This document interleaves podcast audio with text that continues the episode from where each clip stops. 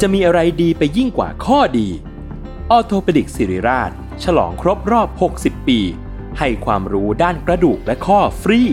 ในงาน 60 ปีออโทเปดิกสิริราช กิจกรรมเสวนาความรู้สู่ประชาชน ยกขบวนแพทย์แนวหน้ามาโชว์เคสเทคโนโลยี และนวัตกรรมใหม่ๆ ของการรักษากระดูกและข้อ พร้อมเสวนาให้ความรู้ด้านสรีระ สุขภาพร่างกาย การออกกำลังกาย และกายภาพบำบัดเบื้องต้น แถมด้วยเวิร์กช็อป คอนเสิร์ตจากศิลปินนักแสดง และของรางวัลอีกเพียบ ตั้งแต่วันที่ 13 ถึง 17 พฤษภาคม 2567 ณ โถงอาคาร 100 ปี สมเด็จพระศรีนครินทร์ โรงพยาบาลสิริราช อ่านรายละเอียดกิจกรรมเพิ่มเติมได้ที่เพจสิริราชออโทเปดิกส์ s a l ม o n PODCAST มันสดอร่อย ทฤษฎีสมคบคิด เรื่องลึกลับ สัตว์ประหลาด ฆาตกรรม ความลี้ลับที่หาสาเหตุไม่ได้ เรื่องเล่าจากเคสจริงที่น่ากลัวกว่าฟิกชั่น สวัสดีครับ ผมยศมันประพงศ์ ผมธัญวัฒน์อิพุดม นี่คือรายการ Untitled Case สวัสดีครับ ยินดีต้อนรับเข้าสู่รายการ Untitled Case Trace Talk ครับ สวัสดีครับ สวัสดีครับ สวัสดีครับ EP เท่าไหร่แล้วพี่โจ EP ที่ 21 นี่ผมไม่เหมือนพวกคุณหรอก โอ้โห ให้มัน โอ้โห รู้บ้าง ให้มันรู้บ้างว่าใครเป็นใคร เดี๋ยวนะทำไมมันยี่สิบเอ็ดแล้วเหรอทำไมมันเร็วจังอะ 21 แล้วเว้ย นี่มันแบบ ยังนึกว่าเพิ่งอัดอยู่เลย ผ่านมา 20 EP 20 กว่า EP ก็กี่เดือนแล้ววะ โอ้โห 4 5 20 5 เดือนละไอ้เชี่ย โอ้ สิบสองเดือน ไว แล้ว มาก สิบสองเดือนแล้วเนาะ เดี๋ยวก่อนเดี๋ยว คุณตกเรียนเลขมายังไงเนี่ย คุณเรียนสายอะไรมาครับ เออดีแล้วเป็นนักข่าวพี่ อย่าเป็นนักบัญชีเลย เออ ปล่อยให้แฟนคุณทำงานเรื่องคิดตังค์ไปแล้วกันคุณทัน เฮ้ยเฮ้ยอะไรนะ อะไรนะเอ้ยยังไงนะ มันมันไม่ใช่เรื่องลึกลับอีกแล้วยศบรรพพงษ์ เออผมผมไม่ค่อยสนใจเรื่องนี้แหละ น่ะ ผมผมสนใจแต่เรื่องลึกลับ พอเป็นเรื่องเปิดเผยอ่ะไม่เอา ส แล้ว ตอรี่นี้มัน เ เปลี่ยนช่องไปแล้ว มันไม่ใช่เรื่องลึกลับ บื่อ แล้ แล้ว วเออผมเลิกติดตาม เออ ละ มันกลายเป็นเรื่องแบบโรแมนติกข้างรักไปแล้ว อะไรวะ พวกเราก็จะไม่ไม่เมนชั่นเรื่องนี้อีกครับ ไม่ คุณ แล้ว เห็นผมเป็นคอนเทนต์เหรอ ผม คืออย่างนี้ผมขอยกโค้ดหนึ่งของน้องน้องเอิญแมทเทอร์มานะฮะ น้องเอิญน้องเอิญบอกบอกกับผมว่า พี่ทันเขาชอบ เวลาแบบคนมาขุดคุยเรื่องเขาเยอะๆแล้วไม่เจออะไรอ่ะเพราะนั้นแล้ว หนูหนูจะไม่เป็นเครื่องมือของพี่ทันอีกต่อ ไป อันนี้คือเสียงจากคนรู้เกม เขาเรียกว่ารู้ทัน เรียกว่า เขาเขาไม่สนใจแล้ว ใช่ มันก็ไม่ควรเป็นคอนเทนต์ เออ ตั้งแต่แรกแล้วบ้างเรื่องแบบนี้ อย่าตกไปเป็นเหยื่อ แต่คุณดูมีความสุขมากเลยนะคุณทัน เวลาพวกผมมานั่งเดากันอ่ะ คุณดูชอบนะฮะ เออ เขาเรียก โอ ไหม เค อะไรเนี่ยเออ โอเค อ่ะ มาก็ผมเริ่มก่อน ผมมีเรื่องหนึ่งเรื่องนี้ ได้ครับ คือว่าผมไปเจอข่าวนี้มา มันมีการรายงานข่าวครับ เอ่อเว็บไซต์นิเคอีครับ ครับ เออ ครับ สำนัก ของ ข่าว ญี่ปุ่น ใช่ใช่คือเขามีรายงานว่าอยู่ๆปีที่แล้วอ่ะ ประชากรที่ประเทศจีนนะครับ มันก็สูงขึ้นแบบผิดปกติมากๆอะ ฮะ เออ คือในรายงานนะบอกว่าเมื่อปี 2020 อ่ะ มันมีจำนวน อ่า เด็กอายุ 14 ปีลงไปอ่ะของคน ครับ ที่ประเทศจีนอ่ะ เพิ่มมา 14 ล้านคน โอ้โห เดี๋ยวนะ มันจะพุ่งพรวดขนาดนั้น แค่ ได้ อายุ ไง สิบ วะ สี่นะ คือ สิบสี่อายุเดียวนะ 14 ลงไป0ถึง14 อ๋อ เพิ่มมา โอค 14 ล้านคน แต่ว่าคือมันมันแปลกเพราะว่าประเทศจีนน่ะมันมีการรายงานว่าอัตราการเกิดคนจีนลดลงเยอะมากตั้งแต่ปี 2016 ครับ เออ เออ แล้วไอ้ 14 ล้านคนเนี่ยมันโผล่มาจากไหน นั่นดิ อยากรู้ตัวเลขก่อนก่อนก่อนของปีสองพันสองพันสิบเก้าสองสิบแปดอะไรอย่างเงี้ยพี่โจ ในรายงานเขาไม่ได้บอกฮะ แต่เขาบอกว่าไอรายงานปีล่าสุดเนี่ยมันเพิ่มขึ้นแบบจนหน้าแปลกมากเลยอะแล้ว เออเออออ แล้วเขาก็ก็บอกว่าสถิติการเกิดมันลดลง มันเป็นไปได้เหรอ กับการที่มี อืม เด็กอายุ0ถึง14 ปี 14 ล้านคนโผล่มาในปีที่แล้ว อืมม เอออ ม ทีเนี้ยเขาก็มีข้อสันนิษฐานกันอยู่ครับ ว่ามันอาจจะเกิดจากการยกเลิกนโยบายลูกคนเดียวของรัฐบาลจีนก็ได้ คือตอนนี้เขายกเลิกแล้ว อืม ใช่ใช่ อ๋อยกเลิกไปแล้ว ยกเลิหกรอ แล้วเปลี่ยนมาเป็นแต่ละครอบครัวมีลูกได้สองคน อ๋อ เออ แต่มันก็เยอะเกินไปอยู่ดี เออเออเออ เออ คนก็เลยสงสัยมากเลยว่าแบบเอ๊ะทำไมมันอยู่ๆมีตัวเลข 14 ล้านนี่โผล่ขึ้นมาวะ ครับ ก็มีทฤษฎีอยู่เยอะครับ แต่ว่ามี 2 อันที่น่าสนใจ อันหนึงเนี่ย มีคนบอกว่าเป็นทฤษฎีสมคบคิดเลย คือประเทศจีนเนี่ยแต่งตัวเลข เพื่ออะไรอ่ะ ฮะ ให้เยอะ ทำไมอะ ให้ประชากรเยอะไว้ก่อน เพราะว่ามันจะทำให้รายได้เฉลี่ยต่อหัวเนี่ยครับ มันไม่ถึงระดับ ไม่ถึงระดับประเทศที่พัฒนาแล้ว งง อ่า เหมือนกันนะ เออ ซึ่ง ทำไมอ่ะทำไมทำไมถึงสาเหตุถึงว่าไม่อยากเป็นประเทศที่พัฒนา เพราะว่า แล้ การที่ประเทศการเป็นประเทศพัฒนาแล้วมันจะทำให้เสียสิทธิ์ในการเป็นประเทศที่ยังไม่พัฒนาหลายอย่าง อ๋อ ในระดับนานาชา อ๋อนึ ติ กออกนึกออก เออ แล้วและการที่สิทธิ์สิทธิ์ของประเทศที่ยังไม่พัฒนาเนี่ยมันจะมีส่วนของของการบูสต์เศรษฐกิจ หรือว่าการแบบโอกาสทางทางทางเศรษฐกิจต่างๆนานาใช่ไหม ใช่ พี่โจ ใช่ใช่แต่อันนี้ก็ต้องบอกไว้ก่อนว่าเป็นแค่ทฤษฎีสมคบคิดนะเขาก็แบบมีการแบบ อ่าอ่าอ่า คิดกันไปต่างๆนานา ส่วนอีกทฤษฎีหนึ่งอ่ะอันเนี้ยค่อนข้างรู้สึกว่าเป็นไปได้ คือไม่มีคนมาบอกในโพสต์ของข่าวนั้นนะครับ ว่าคนจีนหลายครอบครัวมีลูกมากกว่าหนึ่งคนอยู่แล้ว อืม อืมอืม แต่ด้วยความไอ้ไอ้นโยบายลูกคนเดียวเนี่ยเขาก็เลยเก็บโควต้าแจ้งเกิดอ่ะเอาไว้ให้กับลูกชาย อ๋อเชี้อ่ะ เออลูกคนอื่นๆ สมมุติว่ามีลูกมาเกิดก่อนคนนึงเป็นลูกสาวเขาก็จะยังไม่ไปแย่งเกิด ครับ เออหรือว่ามีอยู่ๆพลาดมีลูกมากกว่าหนึ่งคนเขาก็จะไม่ไปแจ้งเกิด เพราะว่าถ้าแจ้งเกิดจะเกินจำนวนเนี่ยจะโดนจะโดนปรับจากทางภาครัฐ โอ้โหวันนี้ดาร์กอันนี้ดาร์ก เออ แล้วทีเนี้ยตอนเนี้ยมามันเปลี่ยนมามีลูกได้สองคนแล้วอ่ะเขาก็เลยเอาลูกอีกคนอะไปแจ้งเกิดกัน อืมอืม ทำไมไม่ได้ ตัวเลข นะ ก็ ก็ก็เข้าใจได้นะ ใช่ เออ ตัวเลขก็เลยสูงขึ้นผิดปกติ แต่ว่ามันก็ยังไม่มีการยืนยันว่าว่าจริงไม่จริง อืม เป็นแค่แบบการ อืม การคิดทฤษฎีขึ้นมาว่าเอ้ยอาจจะเป็นแบบนี้แหละ มันต้องมี อืม ที่น่ากลัว อืม นี้ไหมที่ปันปันๆกว่านี้ไหม มีมีบอกว่าอาจจะมีอาจจะเป็นเด็กจากห้องแลบของประเทศจีน เอออันเนี้ย เอาจริงๆคือผมมาตอนแรกอะผมนึกว่ามันเป็นเรื่องนี้เว้ย X-Men ผมนึกว่าแบบ จีนมีมีการสร้างสร้างพวกกองกำลังลึกลับบางอย่าง เมน เพื่อเพื่อที่จะแบบ แต่ว่ามันเป็นการจดทะเบียนจริงๆเนาะแล้วก็แบบกองกำลังเหล่านี้น่าจะมีที่หน้าที่ในการจับจับตามองประชาชนน่ะ อ่า อย่างที่จีนเคยทำมีความ Black Mirror หน่อยๆอะไรเงี้ยครับออ เด็กเด็กสิบสี่ล้านคนนี้แบบกล้ามใหญ่มาเลยนะ แล้วก็เดินเป็นหุ่นยนต์ เลย ซูเปอร์โซเยอร์ซูเปอร์โซเยอ ร์ เป็นเด็กแบบใน My Hero อะ เป็นอะไรนะ เด็กบิวแทนกับเด็กเด็กแม่งแบบว่ามีพลัง อะไรวะเนี่ย เอออ่ะอันเนี้ยครับ ข่าวแรกของผม โอเคครับ เดี๋ยวผมขอเล่า เฮ้ ต่ ย อ ผม อ้าว อย่ามาแทรกผ ไม่ มดิ ผมขอเล่า ผ ต่อ มไม่มี ด้ห ผมบอกอย่างนี้แหละผมพูดไปงั้นแหละ อ่ะโอเคครับโอ้ยโอเค ทุกคนดูไว้นะครับ ว่าคนที่ไม่เตรียมตัวหน้าตาเป็นยังไง แต่แต่ตัวผมเองเนี่ยก็บอกก่อนเลยว่าผมเองก็ ไม่กล้าพูดได้เต็มปากว่าผมก็เพิ่งเตรียมเมื่อกี้ คือเรื่องผมเนี่ยไปเจอมาใน reddit ครับ อืม คือมันมันพาดหัวเอาไว้ว่า s o m e r t o n Man Exhumation to be carried out today in hope of solving decades long mystery ก็คืออ า ในวันเมื่อวานเนี้ยมันมีการโพสต์มาในเว็บไซต์ข่าว ABC News บอกว่ามันจะมีการขุดคุย ไม่ใช่ขุดคุยสิ ขุดศพของสม e r ตันแมนน่ะขึ้นมาเพื่อทำการตรวจ DNA เพื่อเพื่อหวังว่าจะจะทำจะได้รู้สักทีว่าสม e r ตันแมนจริงๆ แล้วเป็นใครอ่ะ อ่า เออซึ่งสม e r ตันแมนก็เป็นคดีที่พี่ธันเคยเล่าไปในตอนก่อนๆหน้านี้ ใช่ที่เป็นคนที่เสียชีวิตแบบเป็นปริศนาที่ริมชายหาด ใช่ใช่ที่ริมชายหาดโซมาตันบีช ครับ ที่ออสเตรเลียนะครับ แล้วก็หลักฐานที่พบเจออะมันมีความน่างงงวยหลาย ๆ อย่างเลยเลยกลายเป็นเป็นท็อปอันซอฟมิสทรีของของโลกใบนี้ก็ได้ เพราะมันมีความลึกลับมาก ๆ อ่ะ ไม่มีใครรู้ว่าสม e r ตันแมนจริง ๆ แล้วเป็นใคร มันมีเบาะแสงแต่หนังสือรูบายาตกวีที่ที่ที่ตกอยู่ในที่อยู่ในกระเป๋าว่านะพิธานผมจำไม่ได้ละ ในในกระเป๋าหลังรถปะ เออจำไม่ได้มันมีการพบเจอหนังสือเนี้ย เออเออ ที่ที่ก็ไม่ได้รู้ว่ามันมันสื่อถึงอะไร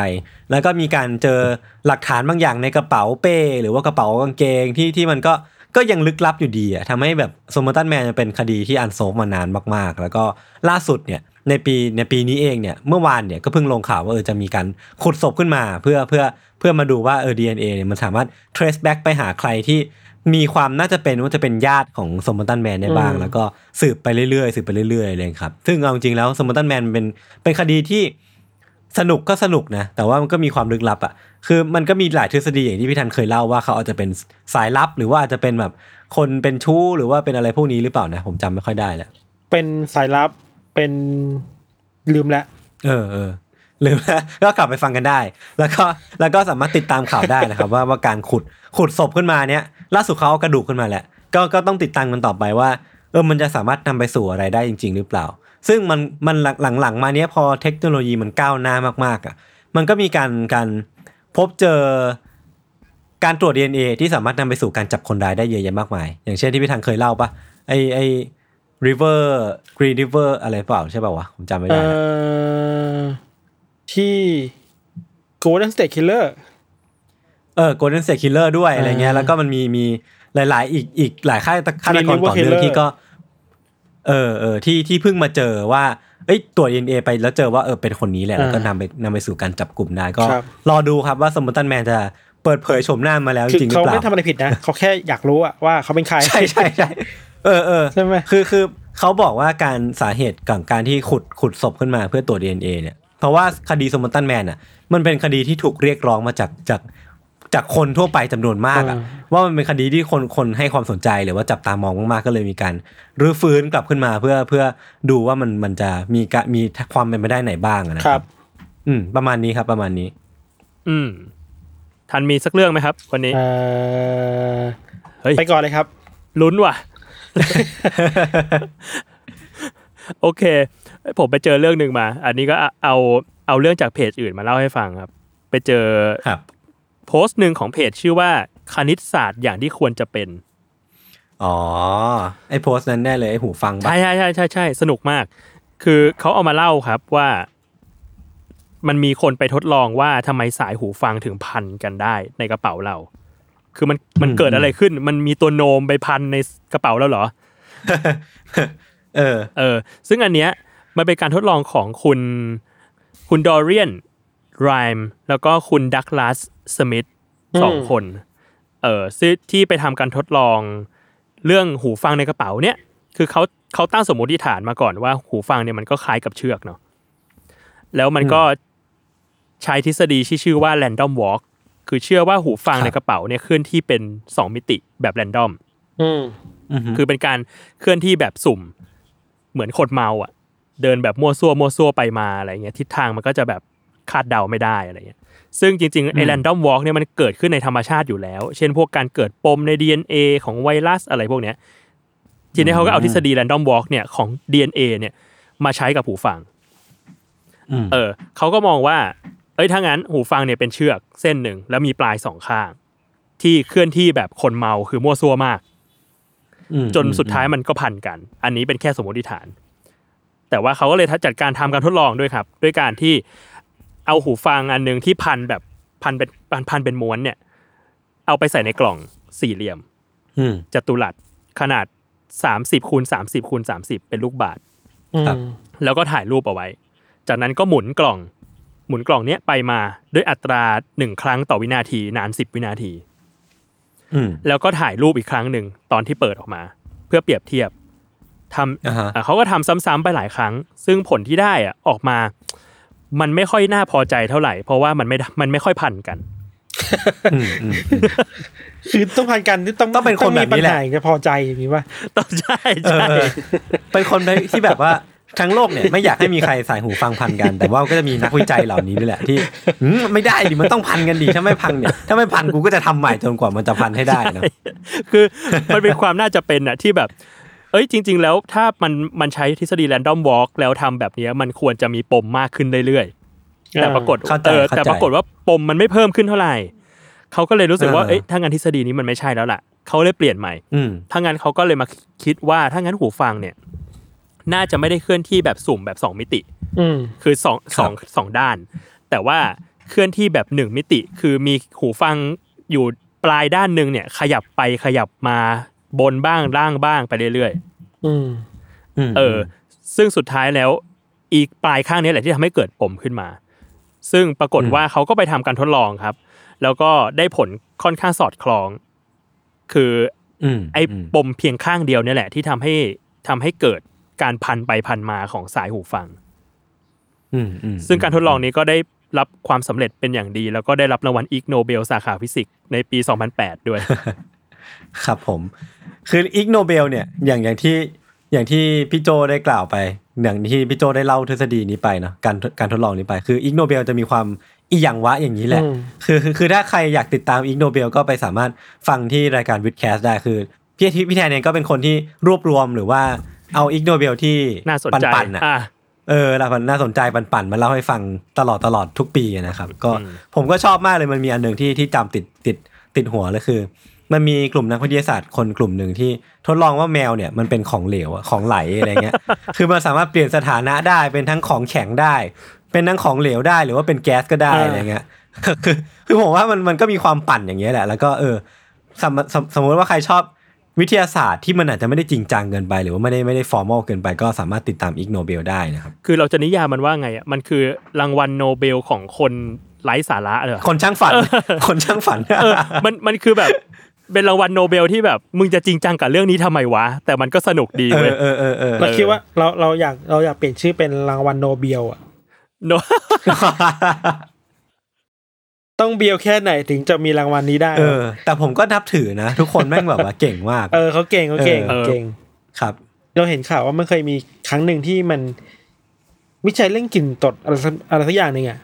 แรงดันตดอะไร อ๋ บาง อ อย่างะไร เออ เงี้ย พอคุ้นคุ้นๆอยู่พอ อีโนเบคุ้นคุ้น ล อยู่ อะ เป็น คือมันจะมาแนวนี้ตลอดอะ เป็นแรงดันตดของเพนกวินหรือเปล่าอะไรเงี้ยจำไม่ได้หรือเปล่าเนี่ย แล้วก็มีมีเรื่องของอึอึของวอมแบทที่มันเป็นสี่เหลี่ยมเป็นลูกบาศก์แบบมันก็ก็ตลกดี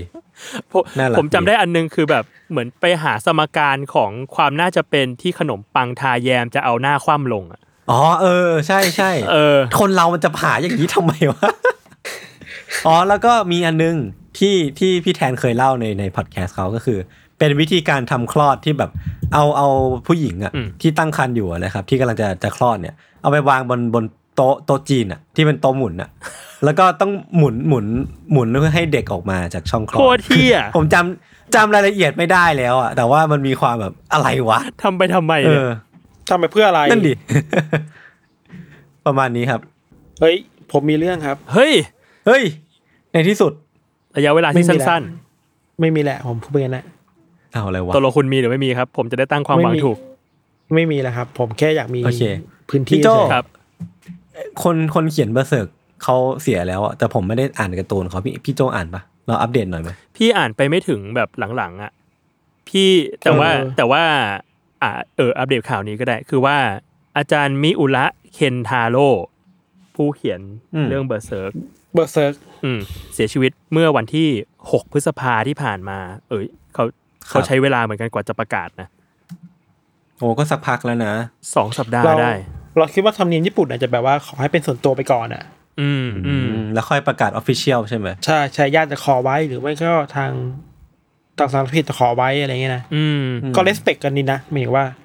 ใช่ ก็แต่อาจารย์อ่ะ อายุไม่เยอะเลยนะ เอาจริง ๆ อายุสี่อายุห้าสิบสี่ปี ห้าสี่ อืม เออแล้วก็เห็นว่าเสียชีวิตด้วยเหมือนอาการอักเสบในหลอดเลือดแดงใหญ่มั้งครับ อื อื ม มอืม อืมซึ่งก็แบบน่าเสียดายมากเพราะว่าเบอร์เซอร์ยังไม่จบ แล้วก็แล้วก็ยังไม่มีทีท่าว่าจะจบ ใช่ ทันทันอ่านไหมเบอร์เซิร์ก ผมอ่านตอนเล่มแรกๆเว้ย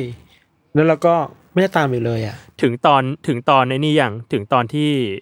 ถวาย ถวาย อะ ถวายยัง เออ แล้วก็แบบจิตใจแบบไม่ไหว เออมันเป็นก็ ถวายนี่ยังไงวะ อยากอ่านะ เอ้ยสปอยไม่ได้ ผยัง สปอยได้ไหม เคยอ่านเลยอ้าว สปอยได้ไหมะ อย่าเลย สปอยได้ไหมอะ ยากยากไปอ่านดีกว่าอ่านดีกว่าเดี๋ยวมันมัน โอเคโอเค มันคือสาระสำคัญ ผม อะ ผมพูดได้แค่นี้ว่าเป็นเป็นตอนของการ์ตูนมังงะที่ทำให้แบบรู้สึกถึงความมืดมนมากมากๆ ใช่ใช่ดาร์กมาก หรอ เออ ดัก มันอยู่เล่มไหนอะอยู่เล่มไหน เล่มช่วงแรกๆนะพี่โจเนาะ ช่วงแรกๆเลย คือมันมันเปิดเรื่องมาก็คือตัวกัสอะมันมันคือนักรบเบอร์เซิร์กแล้วเนาะแล้วมันก็ย้อนอดีตไป อืม ว่าทำไมมันทำไมกัสถึงกลายเป็นเบอร์เซิร์กถึงกลายเป็นแบบ ต้องตามล่าปีศาจอะไรขนา เอ ด อ นี้ นัก เนี่ย รบคลั่งที่ต้องตามล่าปีศาจเฮ้ยถ้ามันเกิดอะไรขึ้นอะไรเงี้ยไอย้อนอดีตนี่แหละที่จะบอก ครับ ซึ่งไอปมทั้งหมดเนี่ยมันก็เกิดมาจากไอตอนย้อนอดีตเนี่ย ถวายอะแหละ ม เออถวายนี่แหละที่แบบตอนอ่านนี่แบบ ต้องกลับมาอ่านอีกรอบหนึ่งอ่ะเพราะรู้สึกอ่านรอบแรกแบบแล้วแบบ แล้วใจสั่นมาก มันน่ากลัวมาก อืมอืม น่ากลัวแล้วก็โหดร้าย มากมากมากมาก แต่ว่า โอเคครับ มันคือฮาช่วงนั้นนะหมายถึงว่าตอนเด็กๆอ่ะคือฮาเหมือนกันนะ ฮือฮาคือมันเหมือนเป็นการ์ตูน เรื่องแรกๆเลยไหมช่วงนั้นที่แบบที่เนื้อหามันมันดาร์กจนไปถึงแบบ ดาร์กมาก เออระดับจิตวิทยามากๆอะไรเงี้ย เออถ้าถ้าเป็นช่วงนี้คือแบบต้องมีทิกเกอร์วอร์นิ่งอ่ะ ใช่ เออเออมันโหดแบบนั้น โหด แล้ว จริง ก็ เออแล้ว ตัวอาจารย์เองอ่ะพี่ทันพี่โจผมไม่แน่ใจว่าตัวอาจารย์เองแก เคยมีข่าวว่าเออชอบชอบแวะไปเล่นเกมไอดอลหรือว่าอะไรพวกเนี้ ย แล้วก็แบบเลิก ไอ เลิ ดอล ก มา เขี ส ยน เตอร์ไอ สักพัก ดอลมาสเตอร์ เออเออเออเออผมมาเคยเคยตามข่าว มี เรื่อง มีคน อยู่ แซวแกบ่อยว่าอ๋อตอนนี้ ครับ อาจารย์ไม่สนใจไอดอลมาสเตอร์แล้วครับแกแกกลับมาเขียนแล้วครับอะไรเงี้ยแกแกชอบ เออ แกชอบแกชอบ เออคือไปอ่านมีคนแชร์เหมือนกันว่าเหมือนอันนี้แบบจากความทรงจำเขานะว่าอาจารย์นะเหมือนขอมาสัมภาษณ์ว่า ตอนเนี้ยเบอร์เซิร์กอะมาถึงประประมาณครึ่งเรื่องแล้ว แล้วก็จะใช้เวลาอีกประมาณ 10 ปีหรือ 15 ปีที่จะจบ อืม เอออ ม แต่แต่ตอนนี้ก็ปรากฏว่าเออน่าจะน่าจะไม่มีการเขียนจนจบแล้วล่ะ ก็ดูว่าทางสำนักพิมพ์จะทำยังไงต่อเนาะน่าเสียดายมาก ครับ อืม เนี่ยเสียดายเนี่ยเสียดาย เฮ้ยผมมีสองเรื่องว่ะ เฮ้ยไหนครับ เอ้ย คุณปั่นผมแน่นอน เฮ้ยเราไปคุยกับน้องมาเว้ยน้องคนหนึ่งในออฟฟิศแล้วน้องบอกว่า ผมนึกว่า ช่วงเรื่องมันมี น้องคนนั้น อ่าครับ มันมันมีมายากลอะไรบางอย่างในวงการการเงินไทยเว้ย อ่าฮะ อ่า เช่น สมมุติว่าคุณ ถ้าคุณอยากมีเงินแสน คุณต้องลงทุนไปหนึ่งล้านแล้วคุณจะได้เงินแสนกลับมา โอเค อันนี้อันนี้ถือเป็น คบผม เรื่องลึกลับประมาณหนึ่ง อันนี้ถือเป็นเรื่องลึกลับ เงินที่หายไป เงินที่หายไปเริ่มต้น ถ้าคุณอยากมีเงินแสนคุณต้องลงมาที่หนึ่งล้านก่อนอะไรเงี้ย ครับ อันนี้ผมว่าก็จริงนะผมว่าก็จริงนะ โอ้ยน้องผมนี่บ่นทุกวันเลยครับ คุณคุณ เออ หลองเงินเดอะแบทเทิลนะครับ ช่วงนี้วงการคริปโตมันร้อนแรงเนาะ ร้อนแรง ร้อนแรง ร้อนแรงครับ มีผมผมไม่ได้ตามวงการนี้เลย ผมยังได้ยินตลอดเวลาว่าแบบเกิดอะไรขึ้นบ้าง วันนี้อีลอนมัสออกมาทวีตอะไรบ้าง แล้วแล้วพูดถึงอีลอนมัสอะทุกวันเนี้ยมันจะมีคนแคปมาตลอดเลยเว้ยว่าทุกครั้งที่อีลอนมัสทวิตอะไรออกมาจะมีคนไทยไปตอบแล้วอะเมื่อก่อนจะไม่ค่อยมีคนไทยไปคุยด้วยนะ ไม่ไหวแล้วอ่ะ ไม่ไหวแล้วอ่ะ เดี๋ยวนี้เดี๋ยวนี้เวลาทวิตอะไรอีกแล้วจะมีคนไทยไปตอบ เช่น มึงหยุดแล้วได้ไหมอะไรเงี้ย ตอบเป็นภาษาไทยด้วย ภาษาไทยเลยไม่สนใจเหมือนอยากอยากเหมือนอยากระบายอะเหมือนโกรธมานานเนี่ยพอเฮ้ออะไรเงี้ย ไอ้ไอ้ไอ้จุดจุดจุดมัสอะไรเงี้ยเพียบเล เอย อ คือ ผมว่าอีลอนมาแกก็คงแบบเอาเอาคำพวกเนี้ยไปเสิร์ช Google ว่าเอ๊ะมันด่าอะไรกูว่ามัน เอ๊ะ จากอีลอนสู่อีเวน กับอีกเรื่องหนึ่งครับ มันต้นวีผมเห็นคลิปอันหนึ่งในอเมริกามั้งเป็นคลิปแมว อ่ะ คลิปแมวบนตึกสูงมาก คือตึกตึกเนี้ยมันกำลังไฟไหม้อยู่ แล้วคุณก็รู้นกันว่าแมวมันอยู่บนประมาณตึกห้าชั้นน่ะ แล้วมันก็รู้อันตรายนะว่ามันเกิดอะไรขึ้นน่ะ ครับ สุดท้ายอ่ะ คนก็กลัวว่ามันจะโดดลงมามาตายเว้ย อืม แล้วมันก็โดดลงมาจริง อ้าว ๆ แล้วก็วิ่งต่อไปเฉยเลยอ่ะ เหมือนไม่ได้เกิดขึ้น อ่ะ เหมือนเหอ่ะมือนห้าชั้นคือแบบ โโห ชิ สอ ว งสองเซนติเมตรชิวๆอ่ะ แบบมึง โอ้โห มองอะไรกู นอ อ่ะ น ไปแล้วอะไรเงี้ย ห้าชั้นอ่ะ มันเป็นไปได้ยังไงวะโห เอ้ยมันมีคลิปเลยคิดว่าเดี๋ยวเราออกอีพีนี้ไปน่าจะมีคนเอาคลิปมาแปะ คือน้องชิวมากจริง ๆ ผมว่าอันเนี้ยก็น่าศึกษาไปประกวดอีกโนเบลเหมือนกัน ครับ มันเคยมีคนทำวิจัยนะว่าทำไมทุกครั้งที่แมวมันตกมาจากที่สูงอ่ะ อ๋อ มันมันถึงไม่นอน จะเอาขามัน จะเอา นจะเอาขาลงเสมอ ขาลงได้เสมออ่ะ เออ มันมีวอล์กทำมั้งทำวิสิกของวิสิกของแมวอะไรเงี้ยแบบเชี่ยโคตรเนิร์ด ครับ ครับ ผมมีสองนี่แหละครับ ครับ โอเค ผมมีเรื่องหนึ่งปิดท้ายครับ คือว่ามีคนไปเจอในแอปฟังพอดแคสต์ชื่อ Storytel ครับ ว่า Untitled Case เนี่ยอยู่ในหมวดเตรียมเข้านอนนะ มันเป็นไปได้ยังไงวะ เราเล่าเรื่องน่ากลัวมากเลยนะ ครั้งนั้นนอนหลับนี้เหรอ เออ ผมก็งงมากแล้วข้างล่างลงมาจาก u n d e r t a l Case นะครับ คือผ่อนคลายกับเสียง ASMR นี่เราเข้าไปอยู่เทียร์เดียวกับ ASMR แล้วเหรอวะเนี่ย คือคอนทราสแบบ โอ้โห คอนทราสจัด เรื่องลึกลับนะครับ ๆ เนี่ เรื่อย งลึกลับครับอันนี้ แต่ก็มีมีผู้ฟังหลายคนที่ที่มาฟีดแบ็กกับเรา ว่าฟังฟังอันเดอร์เคสหลับตลอดเลย คือตัวเราเองก็ไม่แน่ใจเหมือนกันว่าจะรู้สึกยัง ไง แต่ว่าก็รู้สึกดีที่อย่างน้อยก็มีคนฟัง เขาบอกว่าเขาบอกว่าเสียงเสียงพวกคุณสองคนทำให้เขาง่วงครับ เออ ดีใจนะ เอ้ยเอ้ยผมมีอีกอันนึงเออ อันเนี้ยไปเจอพอดีเอ่อมันมีคนมาบอกอะครับ ว่าหนึ่งในเรื่อง u n t i t l e Case ที่ที่เราเล่าอะครับ ที่ อืม น่าจะเป็นของทันเล่าไปนะ เรื่องอะไรพี่ ที่เป็นแม่ที่เรื่องแม่มดอะครับ ที่เรื่องแม่มด เอ้ย มันมีมี ฝรั่งเศสฝรั่งเศสเหรอ ใช่ มีคุณมีคุณในทวิตเตอร์คนหนึ่งชื่อคุณวาว เขาบอกว่าเพิ่งเขาเพิ่งรู้ว่าแม่มดที่ทานเหล้าที่ชื่อแคทเธอรีนนะครับ อ่าอ่า มีลูกสาวเป็นแม่มดเหมือนกัน เชียพีค แล้วลูกสาวคนเนี้ยมีการเอาไปเล่าในรายการไกลบ้านของคุณฟาโรสอะครับ